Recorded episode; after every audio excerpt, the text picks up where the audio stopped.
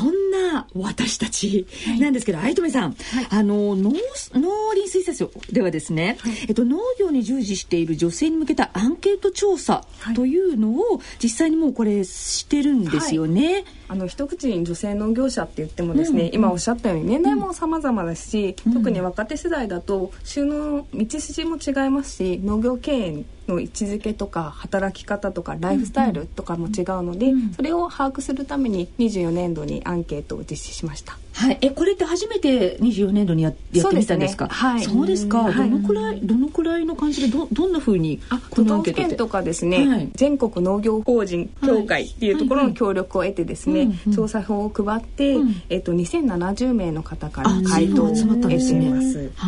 で回答者の属性、年齢としては、うん、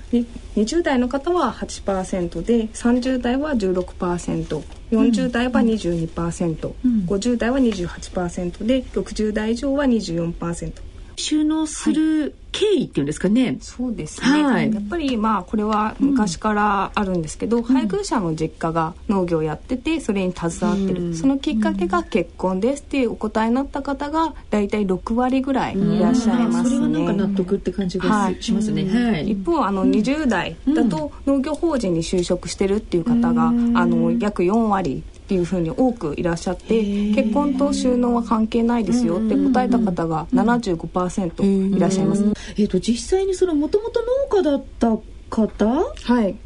という方といや、はい、全然農家じゃなかったんだよっていうような、はい、そその割合はどんな感じなんですか？そうですね。もともと農家だよっていう方が、うん、まあ、6割ぐらいいらっしゃいますね。あということなんですね。はい、うん、じゃあその今度理由ですね。はい、えっとどどんな理由であのじゃ農業することにしました？はい家庭環境から農業をやらざるを得ないからって回答され方方が最も多くて6割いらっしゃるんですけど、うん、ついでですね、うん、やり方次第で成果を得ることができるからっていうのが約4割になってます。で20代ではですね、農村生活自然が好きだからとか、植物や動物が育てることが好きだからとか、体を動かす仕事が好きだからっていうのがそれぞれ4割ずついらっしゃいます。へえつまりこれってあれかな若い20代の若い方ってその農業に対する農村生活とかそういうことのそういうイメージっていうのがすごくこういいイメージ。そうですね。ライフスタイルって先ほどおっしゃったんですけど、やっぱりその自分が確立したいこうありたいというライフスタイルのイメージが、まあ、求めてるものが農業とか農村にあるってお感じになってるんじゃないかなと思いますね。だってここしばらく、あのメディア雑誌とかテレビでも、農業農村ってこう、ポジティブに捉えてること多いですよね。そうですね、あのバラエティーとかでもよく、ね、ほらアイドルグループなんかやったりするじゃない、はい、農村生活もああいうのとかも、はい、ああいうのもきっと大きいのかな、えっと、そのじゃあどんなところで農業をやっていこうというふうに思ってるんですかね。選定理由っていうんですかね、はい、収納地を決めた理由っていうところですかね、えっと、これはあの新規就農者新たに農業に入ってこられた女性向けに行われたアンケートの結果なんですけれども、はい、えまず自然環境がいいうん、それはそうよね。はい。はい。あと取得できる農地があった。うん、やっぱり借りるのだったり、買うのだったり、初めは大変なので、っていうのとか、あとは家族の実家に近いっていう順番になってます。うん。これ実際にね、本当に始めようと思った時に、私も奈緒さんも兼業でもともとあったから、まあ、はい、やる場所は一応あるじゃない、はい、であの A さんもご主人があるでしょ？で、ねはい、本当に何にもない方が、はい、あのやりたいって言った時に、これあのうちなんかもね市街化調整区域って言って、はい、あのそんなに農地って転売もできないしす、ね。うん、すごく大変なまあもともと守るっていうような法律ですよね、はい、だからこれ本当に始めようと思った方っていうのは、い、ろんなハードルがあるんですね。うん、でね。でもあの、県とか市町村の方でもですね、やっぱりできるだけその農地を流動化させて、そのまあ経営やる人に集めていきたいっていう取り組みしてまして、であのその新規就農者向けの農地の、相談窓口とか設けたりとか、もしくはその研修の制度とセットで、この研修を受けた方には農地を斡旋しますっていうような、あの仕組みにしているところもありますね。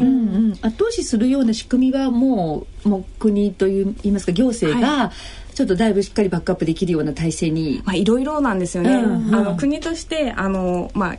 青年収納給付金とか、うん、あとはまあ農地の斡旋ももう少しうまくいくようにっていうことで今検討しているところなんですけれども、うんうん、その新規収納のその支援制度自体はですね、都道府県とか市町村によって、まあ、その支援の内容だったりサポート再生っていうのが違ってくるので、それちょっと違うんですね、そうですね。なんか住まいを用意してくれたり牛くれたりするのとかありますよね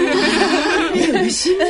そのとこあるの離島であの収納して移住して収納すると牛とプレゼントみたいな、いいなでも住まいを提供してくれるかどうかはすごく大きいですそれ大きいですね。うん。そういったことはじゃあこれちょっとあの、その住んでるっていうかねこれからやろうと思ってる場所なんかの、はい、えっと市町村窓口っていうんですかね。そういうところをちょっと聞いてみるといいかもしれないですかね。はいであの支援の内容とかはですね、うんうん、全国新規収納相談センターっていうホームページがあるんですけど、全国？全国新規収納相談センターっていうところがですね、あるんですけど、そこのホームページを見ていただくと、あの受け入れ支援情報っていう、あのクリックするできるところがあって、そこにあの都道府県から支援の内容を検索できるような、あの仕組みもあるので、ちょっとあの支援情報あの知ってみたいなって思う方はホームページでまずは見ていただくっていうこともできると思います。受け入れ支援情報ですね。はい。はい。じゃあ今度は実際にその農業を始める時の今度技術っていうとあの難しいですけどでもどうやって何から始めたらいいのかだとか、そんなことをですね今現現状としてはどんな、はい、どんなように教わったりしてる感じですかね？性の方はやっぱり圧倒的に家族から教わったっていう方が多くて、もう7割を超えた方はそのように回答されてますね。で年代が高くなるにつれて普及員さんとか JA の営農指導員さんから教わったっていう方も回答した方も多くなってます。で一方20代とかは農業大学校等で教育を受けたとか他の農家農耕法人で研修を受けたっていう人が結構多くなってますね。うち結構収納相談というか、収納してみたいんですけどっていう相談来るんですけど、大体やっぱり研修最近というか研修に行ってみて、でそこで1年なり2年なりやってみて、でどこであの自分は独立しようかなっていう段階の方が来られる方が多いですね。あ実際にじゃあそういうところで何でしょう？勉強はしてレイさんのところに来るのはその実践みたいな感じ？とかなんだろう？私ね、うんうん、それこそ女子会だから言うんですけど、うんうん、あの男性の方がややってみてもいいなって思ってても、うん、あの女性の方が不安を抱えている時に来られる気がするんです。っていうのは多分夫婦一緒に来られる。ご家族で来られますね。で、あの悩んでない人は来ないじゃないですか。だからだからっていうのはあるんですけど、あのうちが結構雑誌とかあの新聞に載っているのを見て。ぶっちゃけ年収いくらなのって聞いてきたり。そこ聞いちゃいますか？でも不安なんだったら、あのっていうのお答えするんですけど、でも本当にぶっちゃけ2人で始めた時って百何十万とか、もう年収月収で言うと10万レベルなんですよ、でも農村だと家賃も桁違いに安くて、あの1万とか2万とかから借りれる物件もあるしって思うと、別にあのすごい苦しかった記憶はないんです。で後で多分ちょっと有富さんからもお話あると思うんですけど、うんうん、今その研修して収納を目指すっていう人に年間150万円でしたっけ、はい、あの支援があるんですけれども、はい、独り身だったり家族あのご夫婦2人だったら十分やっていけるっていうレベルだと思うんです。でそのまんまじゃ確かにでも子供育てられないんでうんうん、でそれに対して不安っていうよりは、うん、あのそんなの収納じゃなくて IT で起業したってどうなるか分かんないじゃないですか同じですよ、ね、同じでしょ？そうそう。でそういう意味では、食べるものはあるんだからっていう安心感があるのと、うんでその女性は将来的にじゃそこから始めるのはいいとしても、相方こんな言ってるけど子供ちっちゃいしどうすんの？みたいな不安で来られる方は多いと思って、そういう時に私がお答えするのは、子供がちっちゃい時ってお金意外とかかんないじゃないですか、うん、医療費もほとんどかかんないし、で小学校の高低学、うん、低学年ぐらいまではそんなにお金かかんないと思うと、うん、10歳ぐらいまでって、あんまり劇的に増えるわけじゃないと思うんですよね、子供ができたからといって。だからまあ子供が始めるのは子供さんが小さいうちにやってみて、本当に自分は向いてないもしくはできなさそうっていうことであれば、うんうん、あのそんだけ地域に住んでみると、うん、あの他の就職口だって見つかるだろうし、うんうん、やりたいんだったらもうとにかく子供さん小さいうちがチャンスなんじゃないかっていうお答えはするんですよね。なるほど、じゃあ実際にこれ女性としてその農業をやっていくことについての、はい、あの何でしょう苦労、なんてこともアンケートの中では上がってますか、はい、はい、あの新規で参入された女性に対するアンケートなんですけども、うんうんはい、あの思ったことはないって方が半数いらっしゃって、でも思ったことがあるって方も、まあ、4割ぐらいいらっしゃるっていうことですね。で女性であるために苦労したことっていうのは、あの体力に自信がないっていうのが最も多くて6割ぐらい。で次いで後期の目で見られちゃった。後期ってどういうの、どういうんですか、いや見られてると思いますよ。え？ー、十分。え？ー、どどんなの？例えばどういうの？だってパーソナリティだったりモデルさんであったりっていう人が農業やっとるってよって多分地元で噂になったりしません？わかんないけどみんななんかああってでいつも私ね赤いつなぎ着てやるんですけど、えー、頑張ってるねって言われるとやっぱり嬉しいんで「いやなんとかやってます」みたいな、ああいうの後期の目ってそういうの？そうじゃないです。かでも長さんとか？言われません。私そんなに合わないですよ。人里離れて、えー、あの本当近所のおじさんとか、うん、あ娘さん手伝ってんだなみたいな。みんなちょっと声控えめだったりとか。でも声かけるにかけられないですよね。多分去年始めたんでしょ、そね、それで、うん、まあまあまだみんなちらまだ。横目で見てるぐらいですけど、うん、その庭田保護の売ってる農産物なり加工品が売れ出したりとかしたら、で多分後期の目で見られると思います、ね、私も見ちゃうもんうわやだ本当にやってるわみたいな顎をぶら下げて。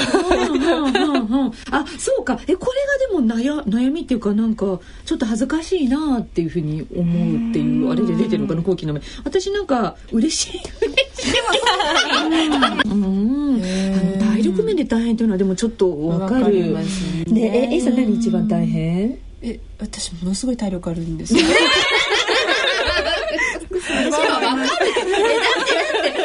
ってやだ奈さんも？私もやっぱりねトライスロンで鍛えてね だから解決策としては筋トレとかね。筋トレいいか。も私の思いのほか背中の筋肉が使うんだなっていうのも実はやり始めて思ってるとこあのその夏にやった草刈りのあれあのね草刈り機ってこうやってこうやって腰振りなこうこういうのやるの肩から下げて、うん、あれ結構背中の筋肉使うんですよ。もりもりですよ筋肉。えー、どれ？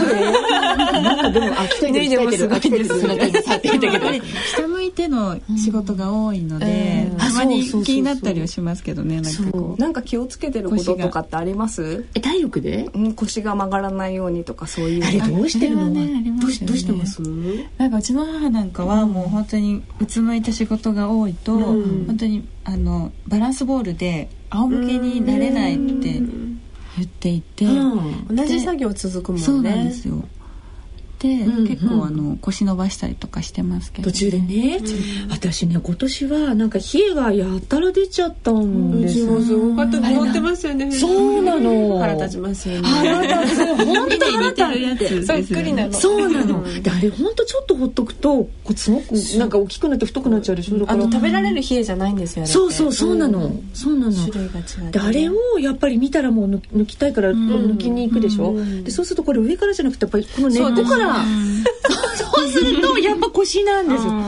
根っこからこうやっていくからもうやってるうちに「うう腰が」ってやっぱこうやって伸ばさないと結構ね。うんそんなのはあるかな。まあ収納の壁をその体力面でって絞っちゃうのはなんかもったいもったいないなっていうか今いろんなね方法もあるしなんかそのうち何でしたっけガンダムみたいのもできるかもしれないしあのねそう何が？でもでもすごくよくわかる。えっと基本的に何かというとそれだから大変で嫌だなっていうのはないの。そうなんですよ。だから、あ腰痛いとかいろいろあるんだけど、でもいい感じの普段使ってない筋肉なんだなっていうのは思うの、そうなんですよ。研修に来る子がいて、あの今回1年間受けてるのは、男の子っていうか男性なんですけど、本当？うんあの女の子も来たんですよ1週間かな、それでやっぱり不安なところ研修にあたって不安な点っていうので体力メンテ上がってきたんですけど、結局彼女が選んだのが薬草園みたいなところで研修してて、ハーブ園だったり薬草園だったり、まあ、加工もあると思うんですけど、が農業ダイエットとかよくないですか？私ねすごい思う痩せないです安い。だって食べるからでしょ？そう。そうそうお腹するんですよね。いい。感じですよね。健康によくって。私ねすごい健康的だと思うの。あのもちろんねジムとかももちろんいいんだけど、でもあの自然の中で、あの中で体を動かしていい疲労感でしょ、でまあ夜もよく眠れるし、ですね、うん。美味しいもの食べてるし。そうそうそうそう。だから基本これあのまあいろいろ体力面もちょっと心配だなとか苦労っても書いてあるけど、これやっぱり気持ちの持ちようというかその見見方のなんていうんですか、変換によって全然ね。そうですね、うん。だからこそ、ん。やりたいと思うんだったら本当にできるだけ早い時期から始めるのがいいんじゃないかなっていうのは思うんですよね。でずっとやってるとなんかねおじいちゃんとかおばあちゃんって重いものを体のこなし方を知ってるんで、合気道みたいなもんで多分、あわかる。あれなんで持ち上げられるんだって思うようなの割とひょいって持ち上げたりするんですよ。多分体身のこなしてついてるんだと思うんですけど。そうですよね。だからあの、うんうんやりたいって思ったら、うん。やとにかく本当に早い方がいい。んじゃないかなって、うんそうしたら体力も増す可能性だってあるし、ね そうですそれよねでもきつかったら経営の方法とか植えるもの変えてみたりっていうのもあると思うし。いろいろねやり方だからいろいろとにかくあるって感じですよね、うん。逆にだからその女性であるがために、あの良かったことの方が今のところは感じます、ね。感じる感じますよね、うん。私もそうなんですよねぱり食べ物っていうのと、うんうんその自分の子供に食べさせるっていうのが女性の心理の中に多分あるんじゃないかなって思ってるんですけど、うんうんこの伝えるメッセージ性みたいのは女性であることで得してることの方がずっと多いですね。うんうんうんうんあとその刈り払いとかで草切りしてても、うん主人がやってても当たり前って見られちゃうんですけど、私やってると「えりちゃん頑張ってるね」みたいに言ってますけど。本当本当それはある、そうですね、もう皆さんがおっしゃったような結果がアンケートでも自由の記入欄に書いてあってですね、やっぱり女性っていうことで、みんなが助けてくれるとか、いろんな人が覚えてくれて話題に取り上げてくれるとか、あとはその加工とかもいろんな支度とか検討もできるし、ラベルのデザインとかリ店頭のディスプレイ一つにしても女性の方がセンスいいよねって言ってます。いいじゃないですか。い。いこと。尽くしですよ。本当あと、本当にね教わるのをあの教えてもらいやすいんですよね。わかんないことをもう本当に、えーこれわかんないんですよねって言うと本当に親切に教えてくれる。やってくれちゃったりとかしますよね。そうなの。じゃあやってくれちゃうんですよ。すぐくれますよねなんか物をそうくれるくれるくれる。ねうん。漬物つけたからとかとかねうちで取れたなんかあとそうスイカとかこの間もなんか。いいですよね。ねえ本当いいこと尽くしですよ。あえて何か大変って言われたら何ですかね。うん、なんだろうなあとあえて大変なこと？なんかさっきでもあの、アンケートで出てたな。うん悩病院が遠いっていうのは私は納得と思います。でも生活環境？農業とは関係ないいですよね。農村に住むっていうこと？っていうことですかね。とか書いてあれ農は村に住むっていうのは、んなんかやっぱり大変さと良さっていうのが裏表なんですかね皆さんにとって。でねでもあれですよね農村というところもそういうもんだというふうに思っているからそのことについての,、あの不便さとかっていうのはわ私はね感じないんだけれども、でも、確かにそんな大きなあのショッピングモールが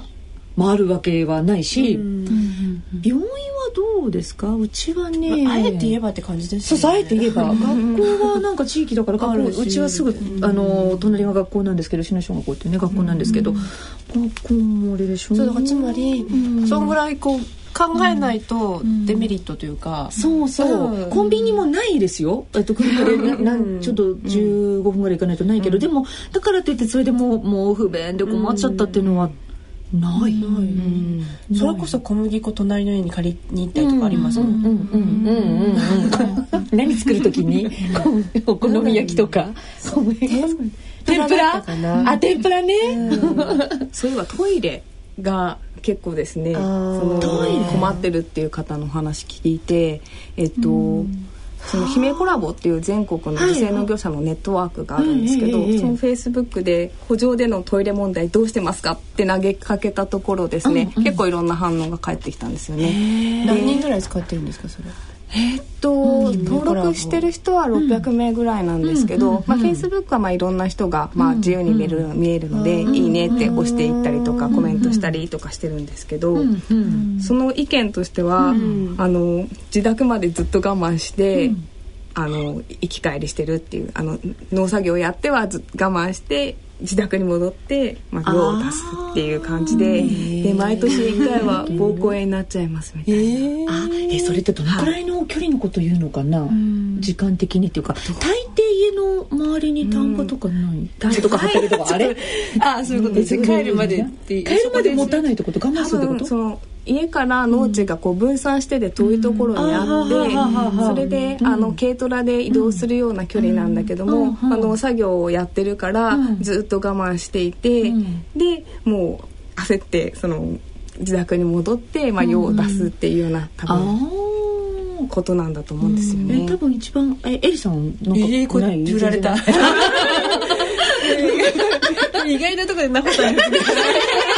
うん、そうね、ナオさん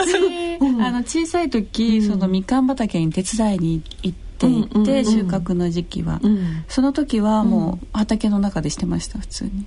でなるべく、なるべくというか、あの行かない、踏んじゃったら嫌だから。そこら辺はやめてねみたいなその家族のルール。家族しか入らないんで家族内ルール。歩きそうなところは避けて、うん、でまあお母さんちょっと見張っててみたいな、うん、別にあんまり見られても大丈夫ですけどね、うん、しかもなんか、ね、余計な世話なんですけど。何？新規収納で借りられるようなとこってそんな条件がいいとこあんまり借り借りにくかったりとかすると人目ないんじゃないですか。あどうなんだろう。そんな気がする。慣れればって感じですよね。でも私たちからすると自然の行為っていうか、うん、職場で当たり前にトイレがあって、うん、でまあ席立って、うん、まあ3分も歩けば着くような環境じゃないですか、うんうん、なんで外でやるとかっていうのはやっぱり、うん、え平気？エイさん平気。全然平気？全然平気 奈緒さんも？私も今も？今？うん、うん。むしろ水洗みたいな、あの我が家我が家ボットンなんですけど、水路だった。え周りはどんな感じなの？周りどっかに行くんでったりあの水路だと、うん、あの土の水路なんですようちのあたりってまだ。えー、で全然平気ですよ。そうそういうことなんですね。意外ごめんなさい私はねそれちょっとすごくええっていう思ったとこ。それごめんなさいそれ私なかった。ごめんなさい私はなかった。どうしてますどうします？私はだ本当もう家の周りだから家のトイレまで全然オッケーなんですね。全然大丈夫。でも母なんかはそういえば膀胱炎とかってよく言って。言ってる言ってるもう癖になっちゃったお母さんはってなんか言ってやっぱ我慢してたせいだと思ううん私も外ではない。じゃあぜひ一回。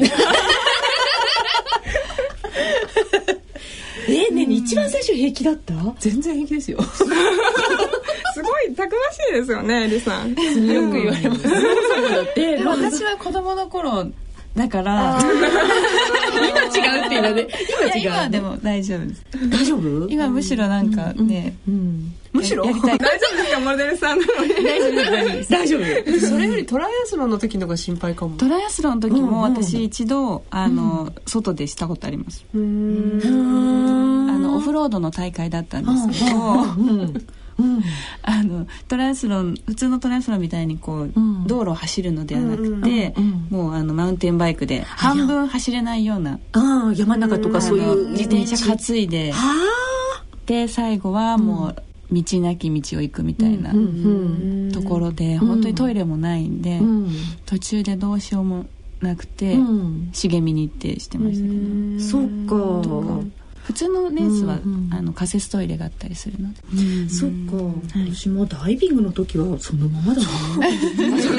なんかすいませんみんな いろいろ自分のちょっと武勇伝みたいな。話みたいなえでもどうなんだろう。この辺もでも、うん、そっか。でもねイベントする時あの、うんうん、私の村交流イベントじゃないですけど、うんうんうん、あのうち畑でカフェやってみたりとか、田んぼバレーとかやるんですけど、そういう時は言われますねやっぱりね、どうしようって言って、特に人が集まっちゃうんで、近くの藪とか水路ってどっかから見えちゃったりとかするのもあって、だからあの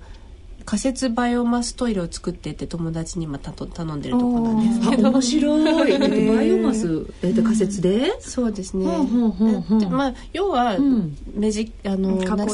われていて、それで分けるんですよね、固形と液体そうそうそうそう。そうですそうです、うん。うん、でそうすると後から堆肥になるっていう。農家にとっては嬉しい。そうかそれ、うん、そういうのとかですよね。うん外が OK な人は、うん、あの割とこう、うん、借りれる場所そこから選べばいいとかですよね。そう絶対抵抗があるっていう人は家から近いとこの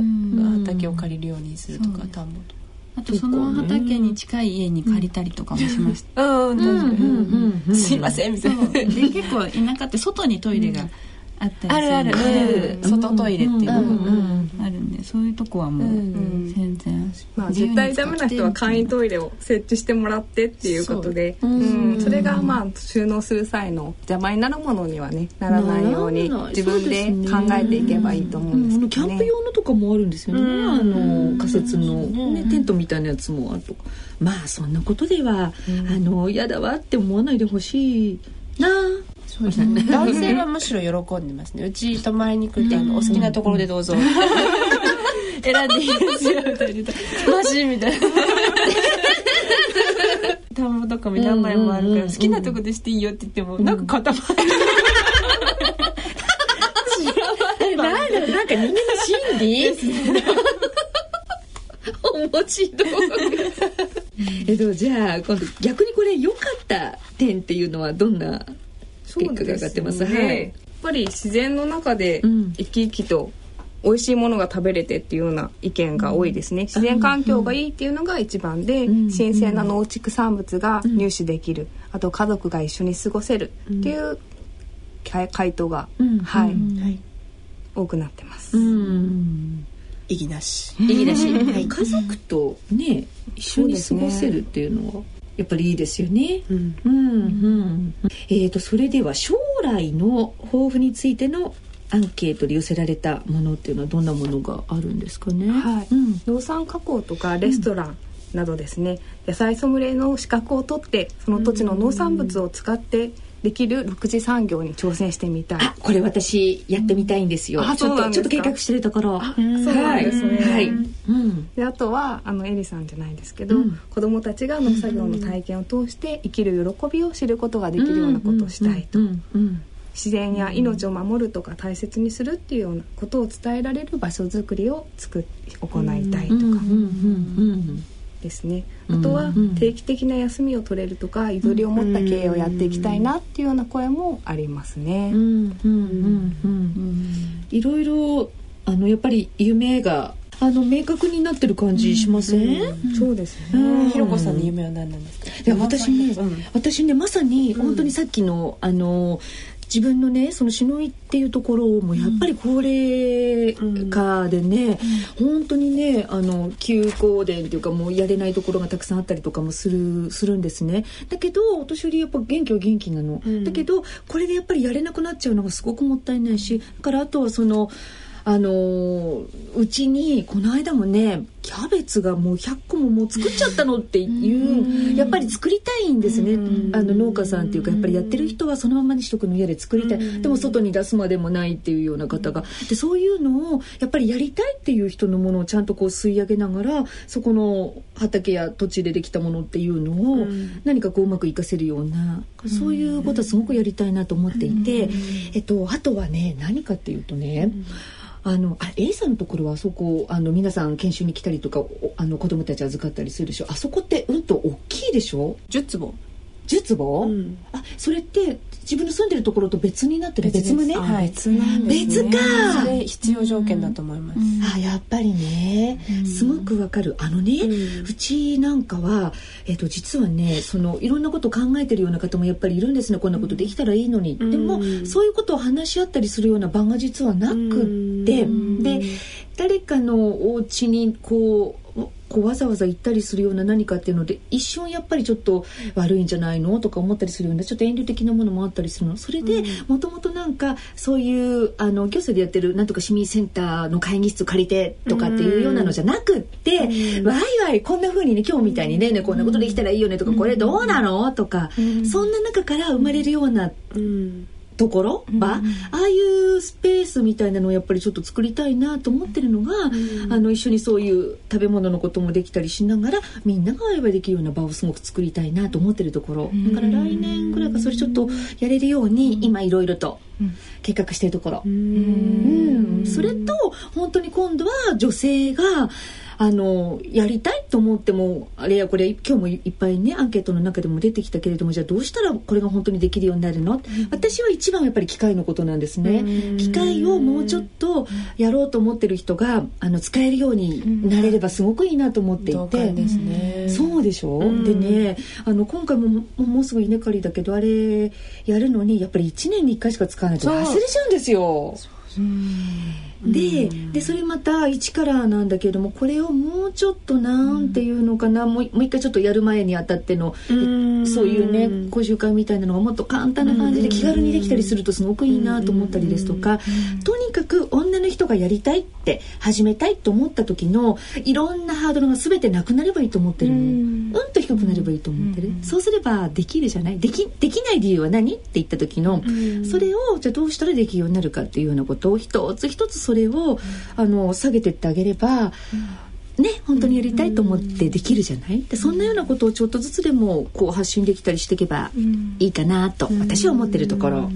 なおさんは？今思ってるのは、うん、あのまあ、野菜はこのままもう父も今のサイズが限界だって言ってるのもあって、うんうん、であとは加工室を自分ところで作れたらいいなっていうのは母と相談していて。本当、はい、今あれですよね。道の駅の道の駅で、うん、あの共同なんですね、うん、4, あの 4, 4チームで作ってる、うん、あの使ってるんですけど、やっぱりあのバッティングしちゃったりとか、うん、なんかすることもあって、っていうので自分の敷地内に作れたらいいんですけど、まだまだその規模がっていうのもあって、うんうん、そういうのをやりたいなと思った時の相談窓口なんかも、これあのなんでしょうその地元の,、あの市町村窓口ですとか、そんなところなんですかね？そうですね、まあ、市町村の方に聞いてもらうと、その国とか県とか市町村のまあ情報が主役はされてると思うんですけれども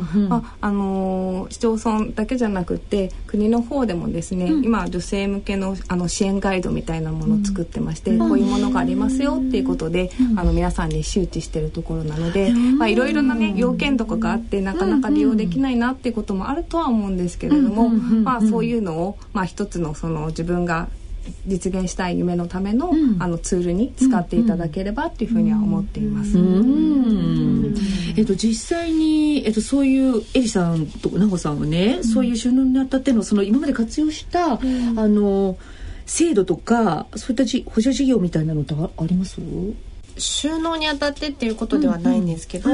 今ゲストハウスというか今お話になってた子どもの受け入れとか体験受け入れ研修をに来た人にあの、別棟に泊まっていただいてるんですけど、それあの間伐材で作ったんですね。あの近所にいるあの70近い大工さんに教わりながらその技の伝承も兼ねて、あの伝統工法で作ったんです、ね、え作ったって A さんが作ったの？いや、まあ、主人旦那と。だって。私もやりましたよ。結構あ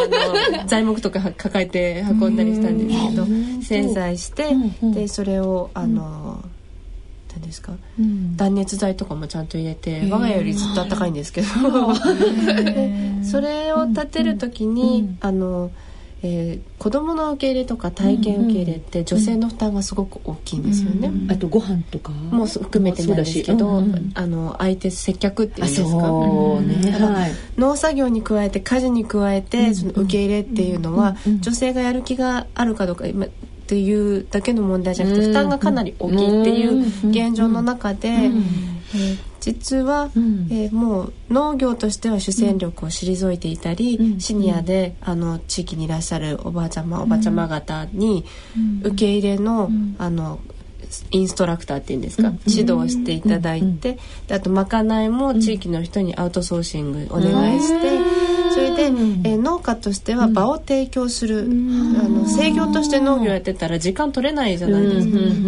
だからそこの場所ここの畑は今日は使っていいよとか田んぼはいいよっていう場所は提供するけれども、そこのプログラムであったり、相手であったり、ご飯を作ったりっていうのは地域の女性でやりますっていう、あのビジネスプランを書いて中間支援組織っていうんですか、国からの直接じゃなくて内閣府から、その NPO に、あの農村の企業農村で仕事を作るっていうことを支援してる組織からのお金はいただきました。なるほど、はい、じゃあ、えーと、そのような制度や何かについての取り組みをですね、はい、えっ、ー、とアリートミさんの方からちょっとご紹介いただけますかね。えっと、はい、これ新規収納する際にっていうことでご説明しても大丈夫です。かね。はい、大丈夫です。はい、はい、えっと、まず新規収納される時に、うん、ぜひあのもし近くなら行っていただきたいのが新農業人フェアっていうのがあります。新農業人フェアですはい、はい、聞いたことあります、うん、ないです。ないです。はい、まさに新農業人ということで、はい、あの新規収納につきたい、まあ、全ての方を対象にした総合イベントなんですね。はい、で農業法人が、まあ、ブースを出していて、会社の話とか仕事内容の話を聞けたりとか、あとはその先輩農業者から実際にあの収納のアドバイスを受けたりっていうことができてます。うん、えどどこで、はい、えっと東京で7月20日に開催されててすでに終了してるんですけども、えっと今後9月14日、はい、10月26日の土曜日に池袋サンシャインシティで、はい、あと来年の2月2日にも土曜日に東京国際フォーラムで開催予定です。すごい。はい、その他にも大阪、うん、あと札幌と名古屋で開催予定になってますので、うん、この辺の情報は、はい、どちらでわかりますか？えっ、と新農業人フェアっていうのをあの、はい、ホームページで検索していただくとですね、はい、あの開催内容とか、開催のあの月日が掲載されてますので、新農業人フェアで検索。はい。これ入場無料でですね、入退場も自由で、履歴書も不要と。で服装もですね、T シャツジーパンサンダルで行っても OK っていうところなんで、はい、スーツとか言われてもねね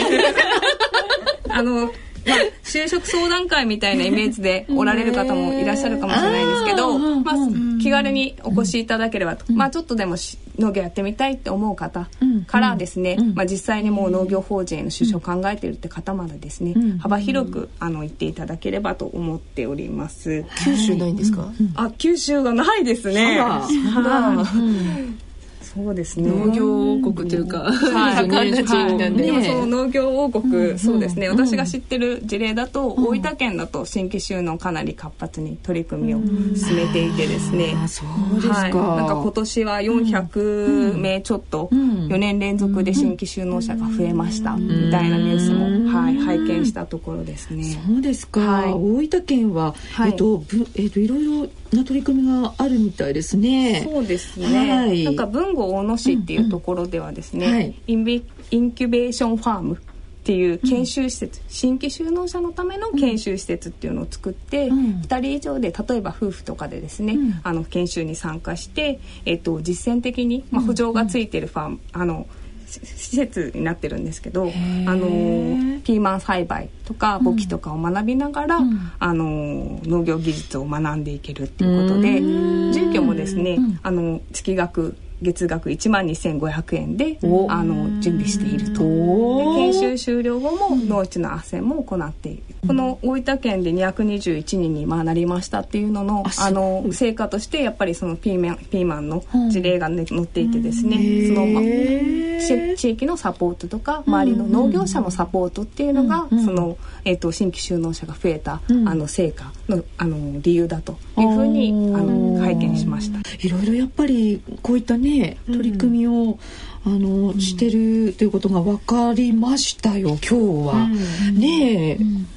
やっぱり知らないことが結構ね、あの多いんで、はい、うん。そうですね。あのとにかくこういったいろいろなことを始める始めたいなとか思った時にですねその情報がやっぱり知りたいなと思った時に、はい。はい、えっと、その農水省の、はい、あの何でしょうあのサイトですとか、そういうところを検索するといろいろ出てきたりするんですそうですね、うん、農林水産省の農業を始めたいっていうような、あの、コーナーありますよね、がありますし、その他にあの全国新規就農相談センターですか、はい、いうところがありまして、うん、そこのホームページではですね、うん、インターンシップの受け入れ情報ですとか、うん、あとは都道府県のセミナー情報とか、先ほどご説明したあの支援の内容都道府県や市町村の支援の内容についても掲載されてますので、あのご確認いただければと思います。研修制度も、あの前は1年だけ研修って言って、その後の縛りがなかったら、研修生のに、あの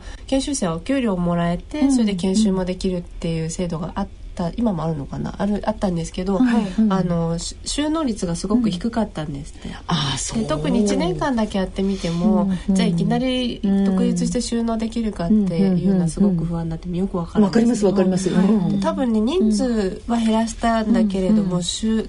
援期間を長くして、で収納しなかった時はキャッシュバックっていうか戻さなきゃいけない、でもその代わり収納するんだったら収納5年目まででしたっけ？支援してもらえるんですよね。ですね、準備型っていうのと、経営開始型っていうのと2つあるんですけど、はい、準備型っていうのはですね、うん、まさに研修してる期間最長2年間なんですけれども、うん、年間150万円あの給付されるっていう制度があります。はい、で、うん、そのあの、まあ、条件としてですね、その収納する時の年齢があの原則45歳未満というふうになっています。であの経営開始型っていうのは実際に、あの新規に独立して農業を始める方、うんうん、親のあの親御さんの基盤を使ってってことではなくて完全に独立して農業を始める場合にですね最長5年間同じく年間150万を給付するっていう制度が、はい、あります。はあ、これこういったこととかもやっぱり情報知らないと、あの全くわからないじゃない？それでも去年か今年か去年からですよね。はい、あの平成24年度あの2012年度から始めてますね。新しい制度ですね。はい。そうですか。あの。うん販売したものは自分の収入にしていいんでしたよね、確かね青年収納給付金っていうのは、うんうん、え準備型の時は所得の制限っていうところは、まあ、研修中っていうことなので、うんうん、あの特に設けられてないんですけども、うんうん、あの経営開始型っていう実際に農業を始める場合はですね、うんうん、所得のあの制限というか、まあ、250万円以上を、うん、まあ、儲かってる場合は、うんうん、あの給付はありませんよっていうのが、はい、ありますね、ただご家族とかがいて150万じゃちょっとやっていけないっていう方は自分であのできるだけ早期にというか早く畑を借りてそこで農作物できたものを売るっていうのはありなんだそうです。それであの今年うちに来てもらってるんですけど、えー、あの多分その受けてる人にとっても2年、うん、研修2年1年2年っていうのは、最低限必要じゃないですか、ね、半年とか何週間とかってずっと今まであったんですけど、それじゃとても自信が持てないしっていうね、で私たちにとっても1年だと、教えるだけ教えて、うん、それで田んぼの場所とかそれぞれ特質とかも違うのに、次の年はもう一回ゼロから教えた教えなきゃいけないって大変なんですけど、やっぱり2年研修期間があってくれると、ずらしていけるというか、あの2年目の人がさ次の研修生に教えるっていうあの受け入れ方もできるので、農業経営者にとっても、何でしょう効率もいいしよくないいですよね。ちなみになんですけど、夫婦で始められた方の場合は、1.5倍の225万円給付される。これはあの経営開始型だけなんですけども、はい。わ、かりました。えーと、こういったような情報をとにかく農林水産省のではホームページなども見ながら、はい。はい、とにかく皆さん情報をやっぱりね知って、はい、あのいろいろ不安をなくしながら始められればいいですね。ラジオも聞いていただきながらそうね。そうね。そうね。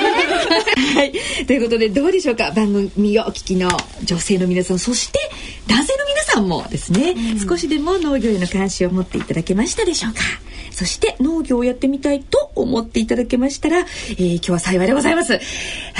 えー、今回のゲスト、農林水産省収納女性化事業係長、有富真麻さんでした。有富さんどうもありがとうございました。ありがとうございました。野村。資産とは、あなたの生きてきた時間です。あなたの足跡です。あなたの背中です。だからこそ私たちはあなたという人を知りたいと思うのです。本当の答えはお客様との会話の中にありました。資産の相談なら野村のコンサルティング。それ野村に来てみよ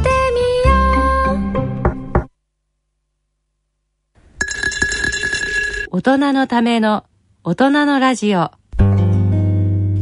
えー、今回の特集農業女子会2013年夏いかがでしたでしょうか、えー、それではあのー、まだまだ話は尽きないんですがえっ、ー、とですね最後になりましたのでエリスさんとナホさんから一言ずつですねあの今後の抱負ですとか、えっと、そのお話をちょっと伺いたいかなと思っております。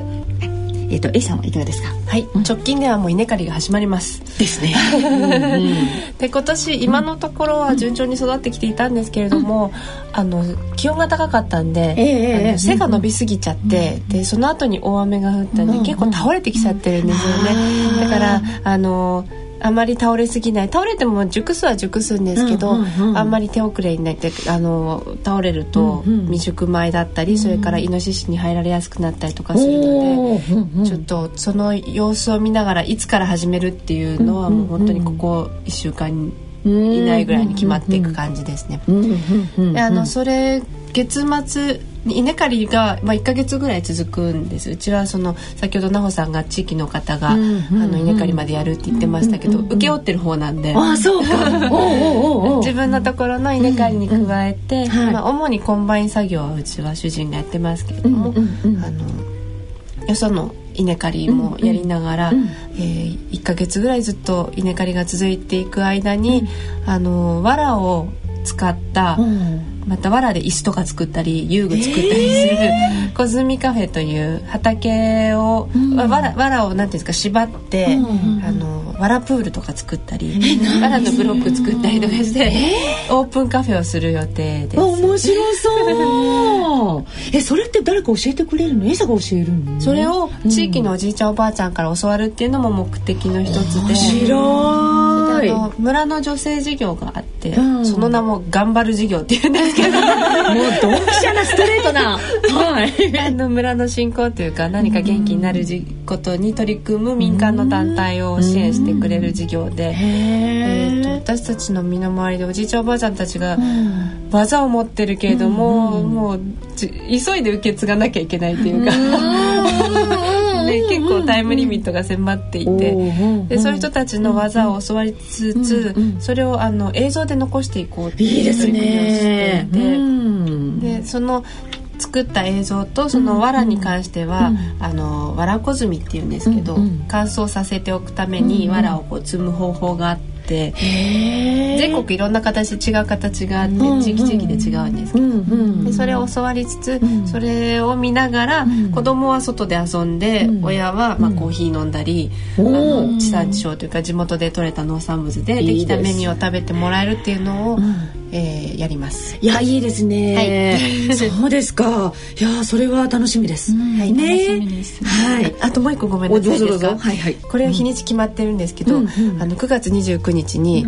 世界農業遺産マルシェというのをやります。あ、そうね。世界農業遺産もすごく頑張ったんですよね。はい。ね。はい、でも、うん、とったはいいけどその後の問題というか、どうこれをどう使ってどうしていくかっていう中で、生産者はまだ、えずっと夏の間ずっと忙しい状態だったので、これ言い出しっぺは移住者の人たちなんですけれども、地元で採れてる農産物の価値を見直すもしくはもうちょっとでも少しでも価値をつけて売ろうということで、あの。地元の生産者が作った農産物をちょっとディスプレイとか見せ方とかを、うん、あの工夫売り方を工夫して、うん、移住者の方が加工したり、うん、あの、店舗を構えて、南阿蘇の遊ぼうの里っていう物産館がある遊ぼうの里阿蘇ってあの遊ぼうのひらがなで阿蘇で「ぼう」は望むって書きます。遊ぼうの里ってマルシェをします、うんうん、まあ、遠い方もいらっしゃるとは思いますが、うんうん、ちょうど新米の時期ですし、うん、あの9月29日9月の終わりぐらいっていうと秋をちょっと先取りっていう感じで楽しめると思うのではいでね、空港からも20分ぐらいの場所にあります、熊本空港から。はい、あのぜひ遠くからでもそれを目指してお越しいただければと思います。はい、9月29日、はい、遊ぼうの里。釘のですね。はいはい。でここちらで世界農業遺産のマルシェが行われるということでございます。はい、じゃあ奈緒さんは？はい、うん、えっ、ー、と夏野菜がもう、うん、もうそろそろちょっと終わりにかかってるんですけれども、うんうん、まあ、引き続きベジボックスの方をあの、まあ、手売りでやっていくのと、あとはジャムの方も販売していくのを頑張っていこうかなと思っています。はいでまあ個人的にはやっぱりあの自然の中で生活していくっていうことでやっぱりこう最近虫の鳴き声が変わってきたりとか風の音とかあと匂いとかそういうのを感じながら、まあ、あの自然と共に生きるっていうことをすごく楽しんでいきたいなっていうのはあります。うんうん、はい、はい、えー、そして私はですねやっぱり稲刈りがね。でね去年も実はあのね